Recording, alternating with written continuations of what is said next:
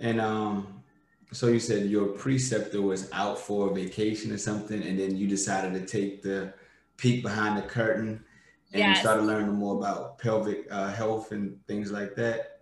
Yep. So, speaking about the um, speaking about that, what all do you actually do, and what is all encompassed in that? Being a pelvic uh, yeah. physical therapist. Yeah. So, um, and there's there's kind of a a distinction, like I kind of mentioned before, between a women's health physical therapist, a pelvic health physical therapist, there's men's health physical therapist. Um, so you can get even within these sub niches within what you want to do. Um, but for pelvic health, we basically, I kind of joke with people like I, I specialize in treating between the diaphragm and the pel- and the pelvic floor, like diaphragm and the knees. Anything within that area, like that is my domain. That's typically an area that most other PTs are not super comfortable talking about or working in that area. There's they haven't had the training in pt school. We maybe had like a lecture or two on pelvic health.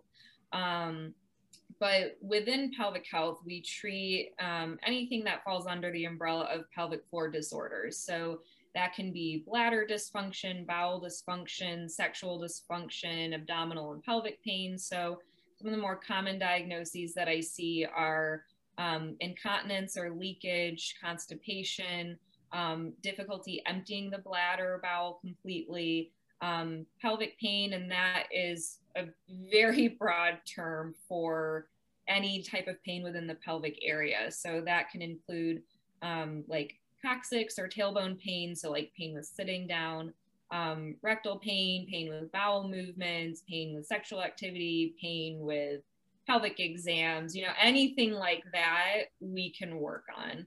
Um, we also work with people during and after pregnancy. Um, and for PTs that do that, they may be a pelvic health PT or they may be a women's health PT where they may not even do any internal work with with women or with people who have who've gone through pregnancy.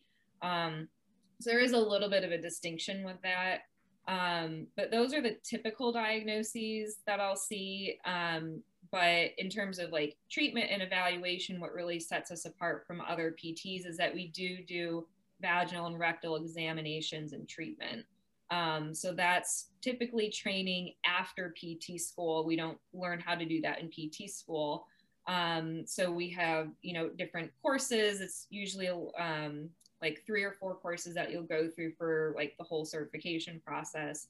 And we're actually practicing on each other, which is very, very different from other medical professions. And when I tell people that that's how we learn, they're like, you do what? Like you practice on each other? Because usually, um, you know, in med school or PA school, you know, they're they have models come in.